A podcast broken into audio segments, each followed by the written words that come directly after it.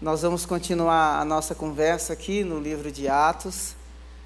Tá? Você, eu quero até se você não leu ainda o livro de Atos, você pode ler, reler. É um livro riquíssimo, um livro riquíssimo.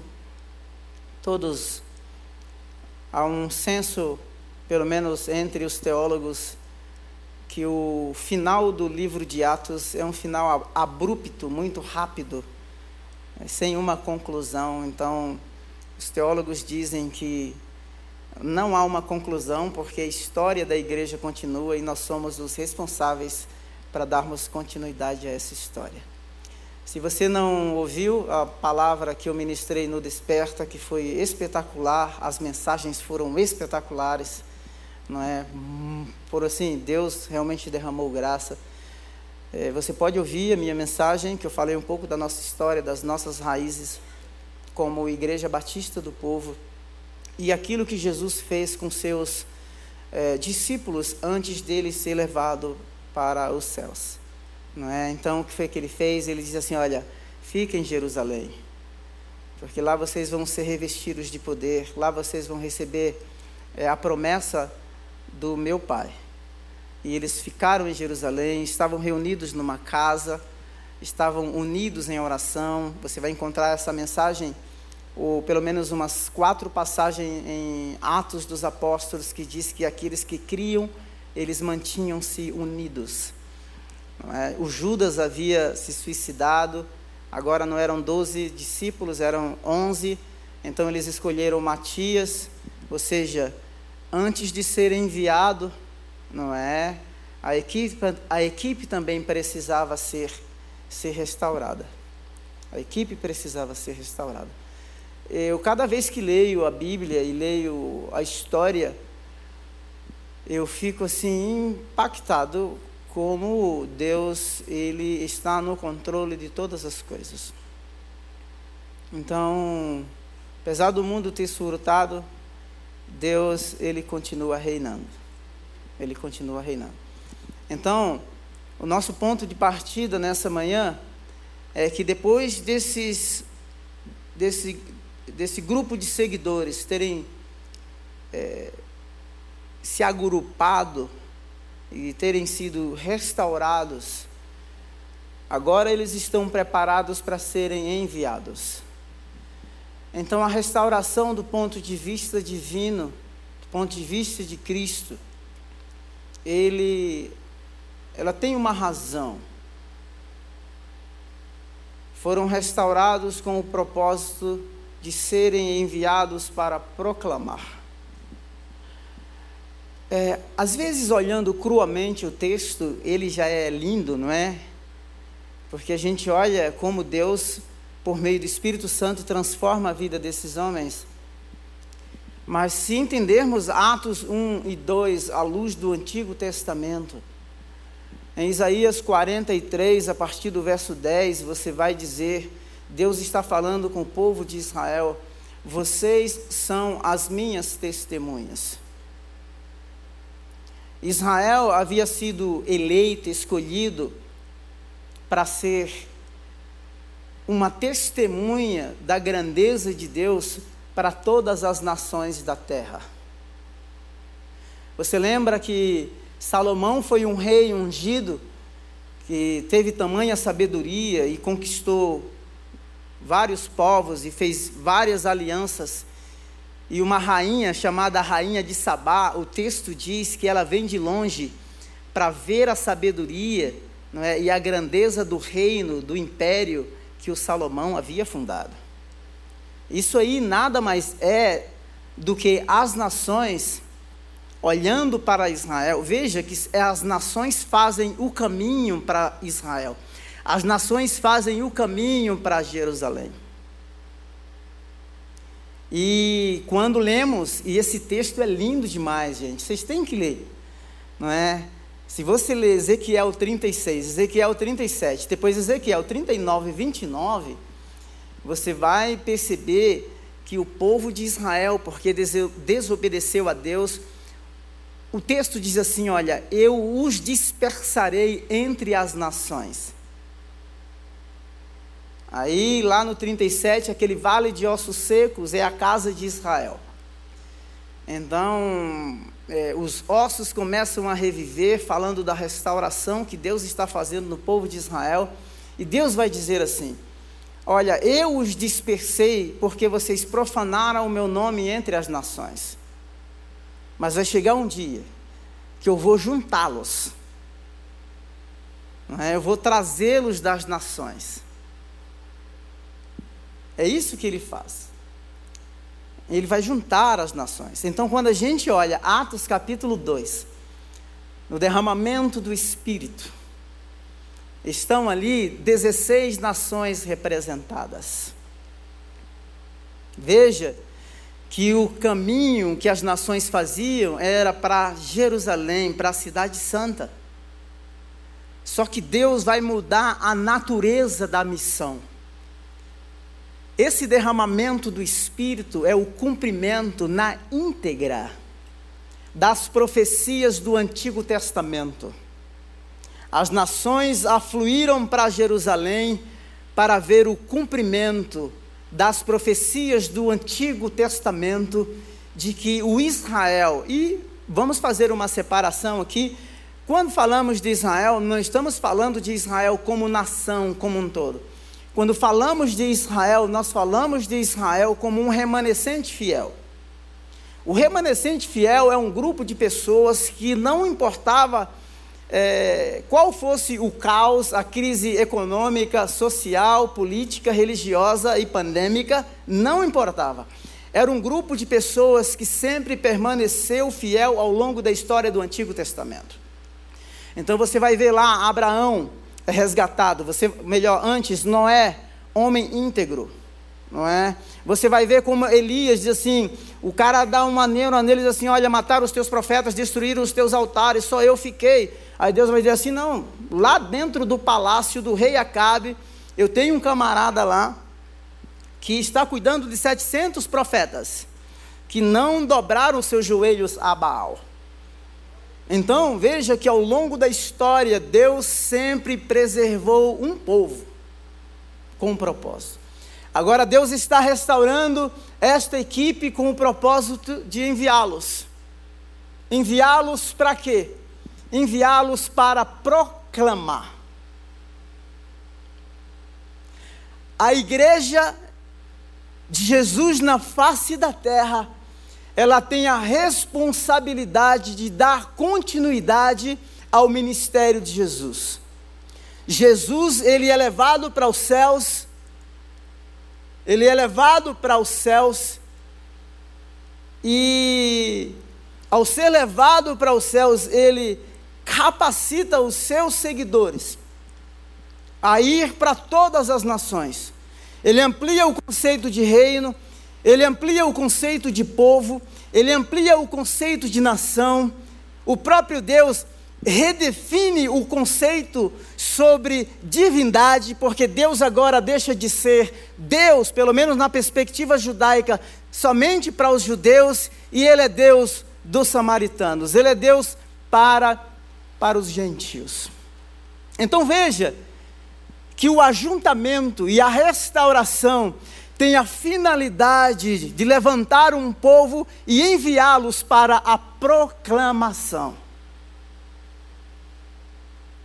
Se Jesus morreu em Jerusalém, pelo mundo inteiro, ou por todo o mundo, esse evangelho tem que ser anunciado no mundo todo a sua morte na cruz, a mensagem de redenção tem que ser levada para o mundo inteiro. Não precisamos inventar um novo modelo. Absolutamente não. Porque existe um modelo de chamado, de restauração e de envio. Em João capítulo 20, verso 21, Jesus vai dizer para os seus discípulos: Assim como o Pai me enviou, eu os envio. Restaurados para ser enviados, restaurados para proclamar. Então, o modelo da missão é este: Deus Pai envia o Deus Filho,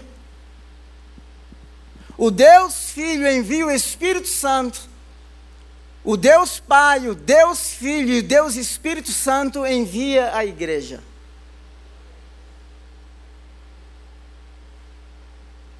E Jesus vai dizer isso em Mateus capítulo 28. É-me dada toda a autoridade nos céus e na terra. Em Marcos 16, ide e pregai o evangelho. Nós, ao longo da história, invertemos o método. Nós queremos que as pessoas venham até nós. Elas podem vir, não há pecado nisso. Mas a natureza, me permita usar essa palavra e eu vou explicar, talvez você tenha ouvido aqui umas duas, três vezes nesse púlpito.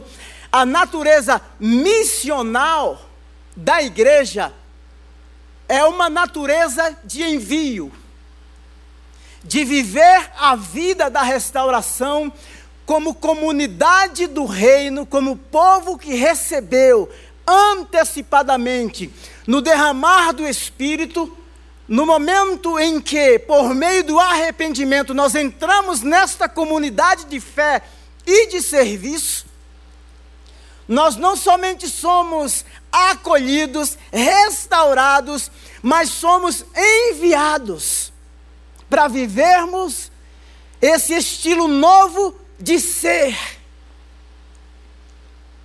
Esse estilo novo de ser como representação e como testemunha viva de que nós somos parte de um novo povo. Então, ao olhar para a igreja, por exemplo, no Império Romano, o cristão ele era visto de forma muito distinta por causa do seu estilo de vida o estilo de vida atrativo, um estilo de vida irresistível. Um estilo de vida em que status social, qualificação, poder aquisitivo, raça, não eram barreiras para que este grupo de pessoas, essa comunidade diversa, que experimentou a chegada do reino, vivesse e convivesse muito bem. Então nós somos restaurados para proclamar. Então os discípulos, quando perguntam, é neste tempo que você vai, Jesus, não é? Perguntando para Jesus restaurar o reino a Israel, ele vai dar uma resposta dizendo que a vocês não competem saber o tempo. Existem coisas que é da competência divina. E aí Jesus vai dizer assim: Mas vocês serão testemunhas. Nós somos tentados a pensar em testemunho, e essa vai ser talvez minha, a minha, essa fala e a próxima fala nós somos tentados a pensar no testemunho de forma individual. Sim, de forma individual nós experimentamos redenção, nós experimentamos salvação, restauração. Mas do ponto de vista bíblico, o testemunho é mais coletivo, é mais comunitário do que individual. Porque essa comunidade restaurada é o Israel restaurado pelo poder do Espírito Santo, que vai levar o Evangelho até os confins da terra. Como um sinal da vinda ou do retorno do Messias. Então, o testemunho pessoal é de extrema importância, mas o pessoal, quando vivido no meio da comunidade, ela revela, ela mostra ao mundo o Deus que servimos. Em todos os sentidos. Porque esta comunidade que experimentou reconciliação, reconciliam-se uns com os outros. Esta comunidade diversa, onde há ricos e pobres, conseguem conviver juntos. Esta, esta comunidade onde há homem e mulher, e no contexto romano e judaico e grego, a mulher era vista de forma totalmente distinta do homem. Inclusive, os filósofos gregos diziam que a mulher só, contrair, só contrairia a alma quando casava-se com o homem. Agora não, essa nova comunidade, que a manifestação visível de que o reino de Deus chegou, ela é chamada para ser modelo, para ser testemunha, para ser sal, para mostrar ao mundo de que Deus vive no meio deste povo por meio do Espírito Santo. Então veja que este conceito de restauração para ser enviado extrapola a nossa individualidade. No mundo surtado em todos os sentidos, em que não há esperança. Eu vi vários filósofos brasileiros falando sobre as incertezas causadas pela pandemia. Mas, na verdade, mesmo antes da pandemia, qual é a certeza em que as pessoas caminham? A modernidade pregou e ensinou a certeza de um progresso. A pós-modernidade disse que esse progresso pregado e ensinado pela modernidade, ele se diluiu e a sociedade se tornou uma sociedade fluida. Então, como não se pode prever o, o futuro, as pessoas, ou alguns filósofos dizem, a gente inventa o presente. O que é diferente do Deus da Bíblia? Ele anuncia o fim desde o começo. Ele é Senhor da história e os desfechos da história estão debaixo do controle desse Deus soberano. Então, como comunidade nesta grande São Paulo, como igreja que vive os princípios do reino, como agência do reino, como povo que experimenta aqui na terra o antegosto não é? Eu gosto de um teólogo chamado Neil Begin, ou Leslie Neil Begin. Ele diz assim: que nós ainda estamos no prato de entrada.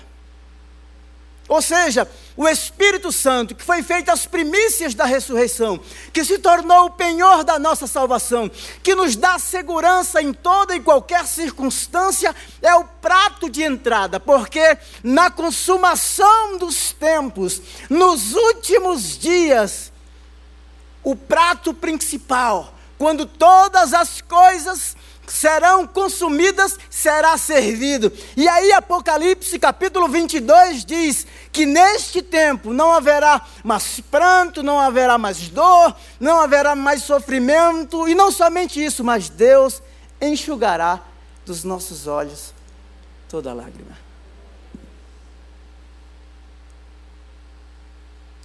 Então, nós somos chamados restaurados, para sermos enviados para proclamar.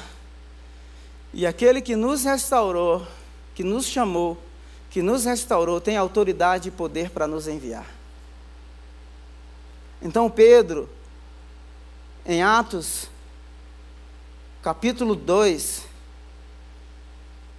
quando você. Aqueles homens estavam reunidos no mesmo lugar, então vem um vento. O texto diz que todos eles foram cheios do Espírito Santo. Verso 4: todos eles foram cheios. Então, o que nós percebemos é que ser cheio, ser habilitado para ser enviado. Salvação recebida é salvação para ser compartilhada. Os maiores sermões no livro de Atos, eles foram pregados porque as pessoas ficaram admiradas e perplexas com aquilo que que Deus estava fazendo. E aqui em Atos 2, o, do verso 13 diz assim: Alguns, todavia, zombavam deles e diziam: Eles beberam vinho. Tamanha foi a experiência. Se você ler o verso 12, outros ficaram perplexos e admirados. Então veja que diante da manifestação do poder de Deus, as pessoas respondem de forma diferente. No verso 12, nós percebemos que há admiração. No verso 13, é, 13 nós percebemos que há a zombaria. E aí Pedro levanta-se e diz assim: Não, eles não estão embriagados. Foi esta a promessa. E aí Pedro começa a pregar.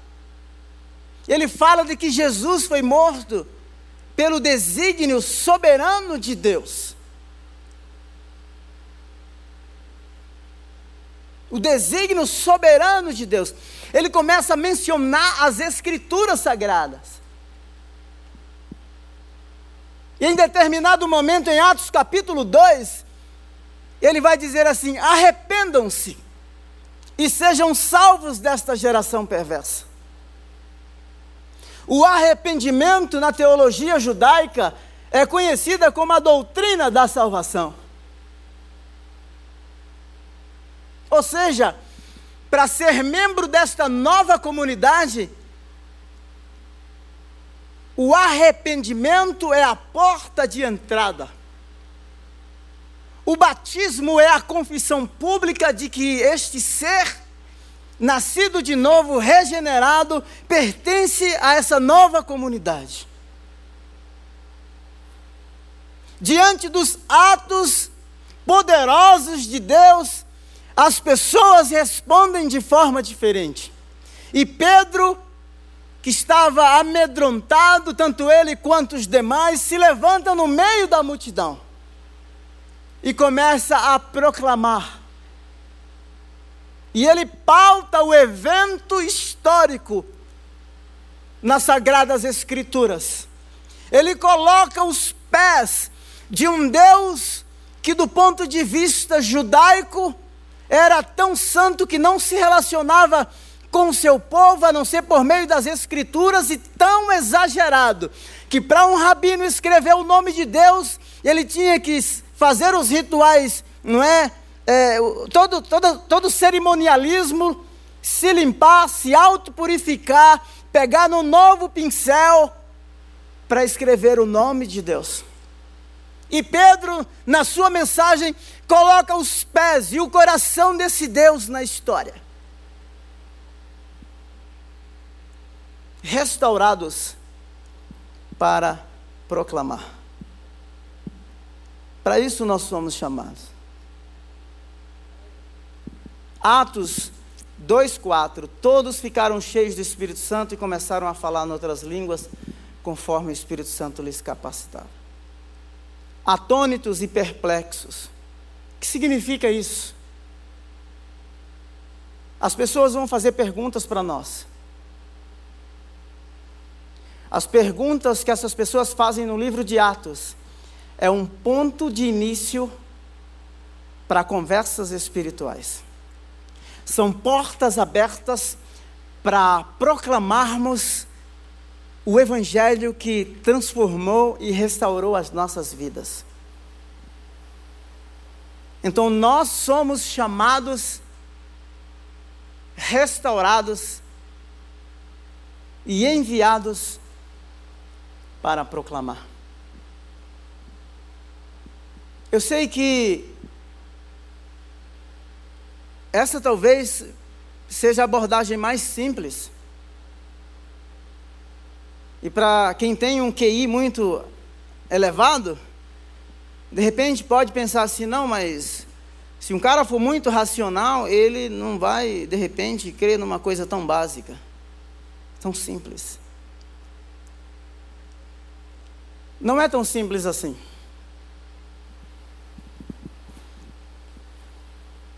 Porque somente Deus pode transformar, regenerar a vida de uma pessoa. Então a história de vida pessoal é a ferramenta para proclamação.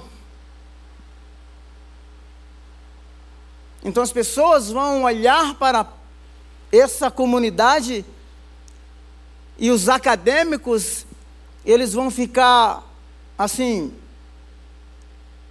assustados e dizer assim, mas esses homens eles não são é, professores, não são rabinos.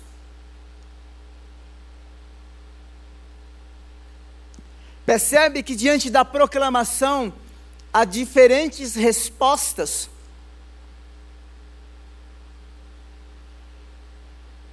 E se você ler, continuar lendo o capítulo 2, as autoridades judaicas vão olhar para eles e vão dizer assim no capítulo 4, quando eles começaram a falar, dizer assim: não, a sua fala te te identifica. Isto mostra que você andou com Jesus. Então veja que o testemunho não é uma mera história. O testemunho proclamado é um testemunho de redenção, de restauração e um convite à participação na salvação da humanidade. É isso que é isso que esses homens compreenderam. Atos 2:37. Quando ouviram isso, seus corações ficaram aflitos. E eles perguntaram a Pedro e aos apóstolos: Irmãos, que faremos? Que faremos? Percebe diante da manifestação poderosa de Deus? Depois que Pedro expõe as Escrituras, ele vai dizer assim: Olha, o que devemos fazer para ser salvo? O que eu posso fazer? Então veja como que essas perguntas elas fazem uma conexão para que a gente possa compartilhar com essas pessoas as escrituras e a nossa história de vida.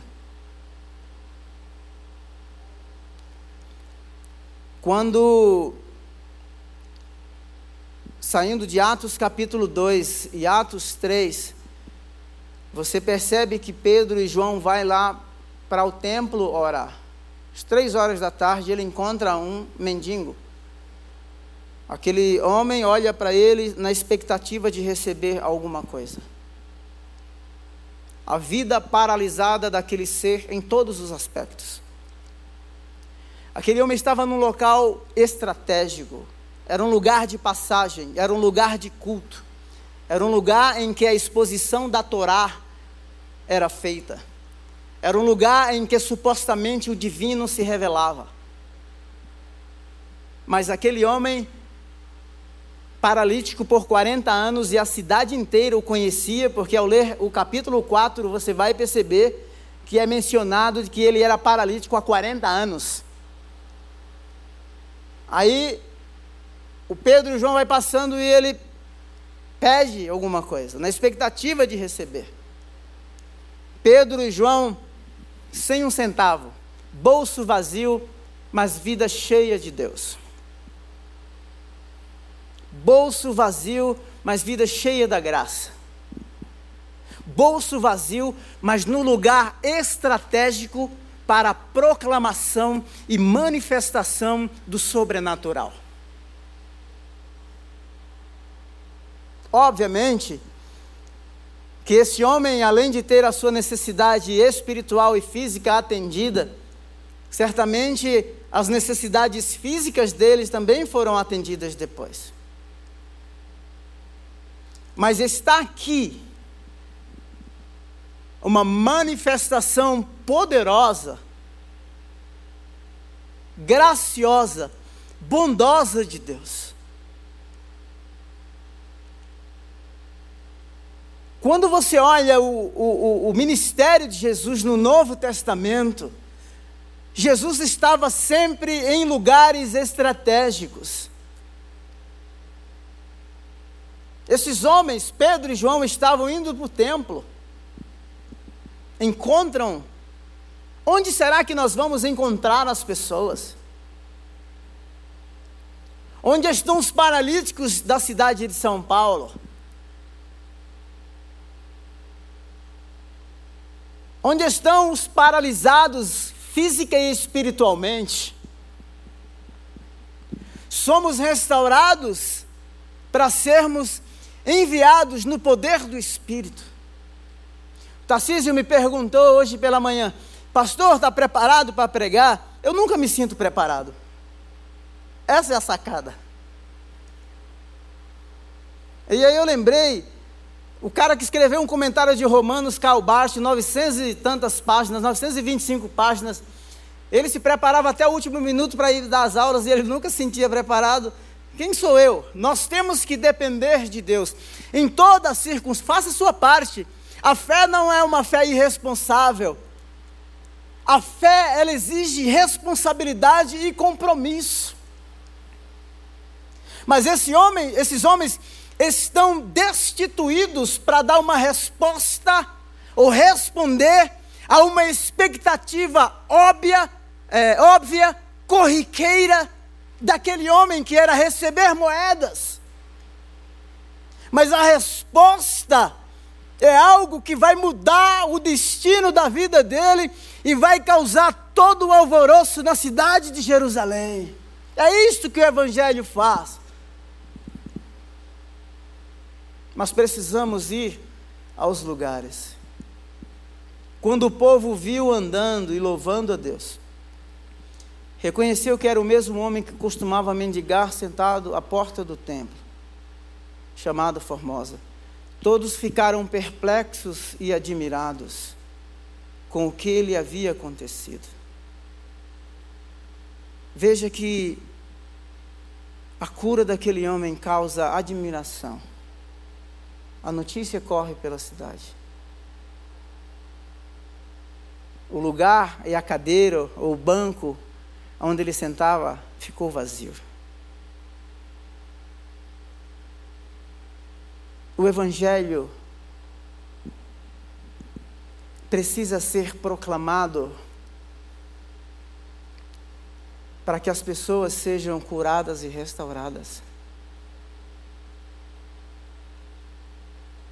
Existe muita gente que está paralisada emocionalmente, parou no tempo, se acomodaram.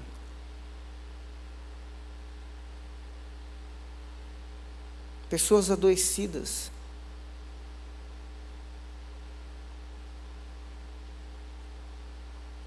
Depois de tudo isso, Pedro faz um apelo no verso 19, 3 de 19: arrependam-se.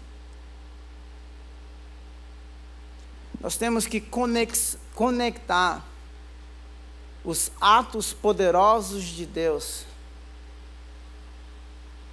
que na verdade manifesta a grandeza de Deus, para promover a salvação de pessoas. É isso que precisamos fazer. Há uma desilusão global.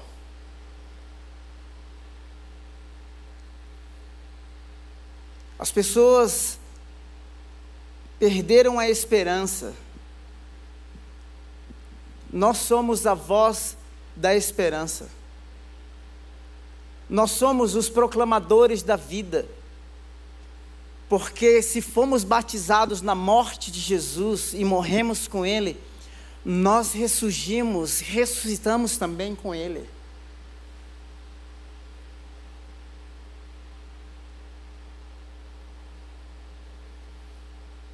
Então, este lugar é um lugar de acolhimento. A sua casa pode ser um lugar de acolhimento. O banco do refeitório da sua empresa pode ser um lugar de acolhimento. O seu escritório na empresa, o seu consultório pode ser um lugar de acolhimento. Pode ser um altar de restauração. Um lugar onde se proclama salvação. No verso 13 do capítulo 4, vendo a coragem de Pedro e percebendo que eram homens comuns e sem instrução, ficaram admirados e reconheceram que eles haviam estado com Jesus. Você percebe o impacto que o Evangelho causa? Estava no templo, aquele homem 40 anos conhecido na cidade, ele é curado a notícia se espalha pela cidade. Agora, Pedro e, Tia, Pedro e João são chamados para prestar contas. Por que é que vocês estão fazendo isso? Vocês estão espalhando uma doutrina. Vocês estão dividindo o povo. E ao serem interrogados, eles perceberam que aqueles homens que eram homens comuns, não eram instruídos, mas veja que a simplicidade, o comum, manifesta o sobrenatural a ponto de deixá-los perplexos. Não importa quão escolado a gente seja, não importa quantas graduações a gente tenha, ou qual cadeira a gente senta na universidade, ou dentro da estratificação social do Brasil, aonde nós estamos, se A, B, C, D ou E. A pergunta para nós nesta manhã é se os nossos feitos em Deus, apesar de sermos pessoas comuns e simples, revela o invisível causa impacto em toda uma cidade e em pessoas que têm autoridade. É isso que a gente precisa pensar. Porque é isso que acontece. Ao olhar, as autoridades judaicas disseram assim: pelo jeito que eles falam, isso demonstra que eles andaram, eles haviam andado com Jesus.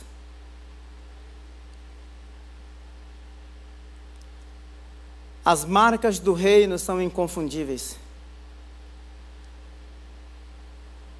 Leslie Newbegin, ele diz assim: qualquer lugar onde a proclamação do evangelho chegar, vai haver salvação e vai haver conflito, porque qualquer outro Deus com D minúsculo, ou qualquer império, qualquer cultura que não reflita a cultura do reino, será confrontada pelos valores do reino.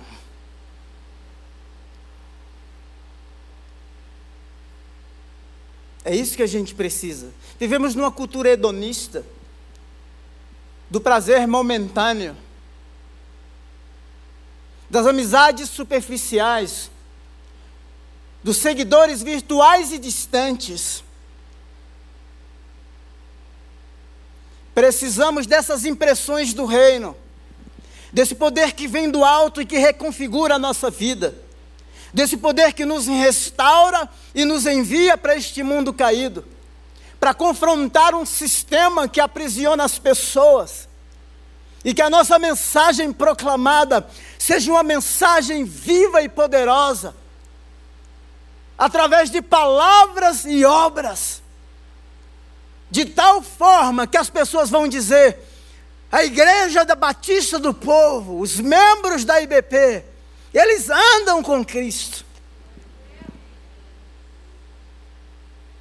E aí no capítulo 4 de Atos, verso 16, diz assim: O que faremos com esses homens? Todos os que moram em Jerusalém sabem que eles realizaram um milagre notório que não podemos negar. Veja só. Eles temem o povo quando querem punir Pedro e João.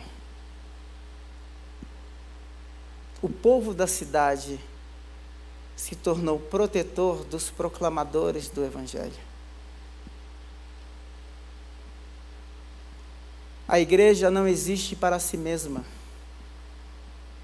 A igreja é a vanguarda, é a guardiã dos valores e dos princípios do reino de Deus.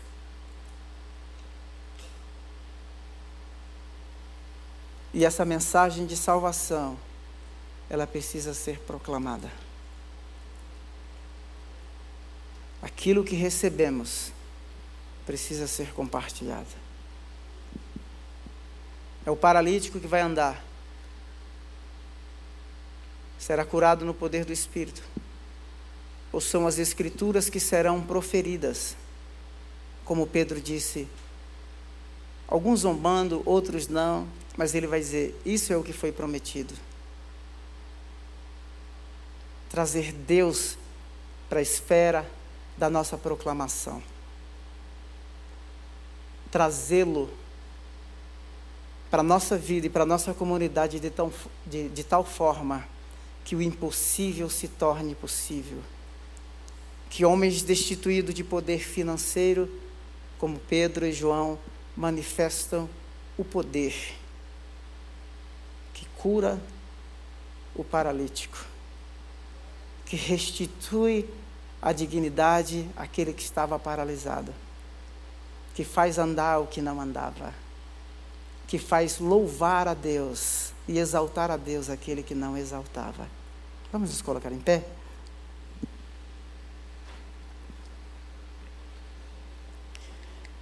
Glória a Deus.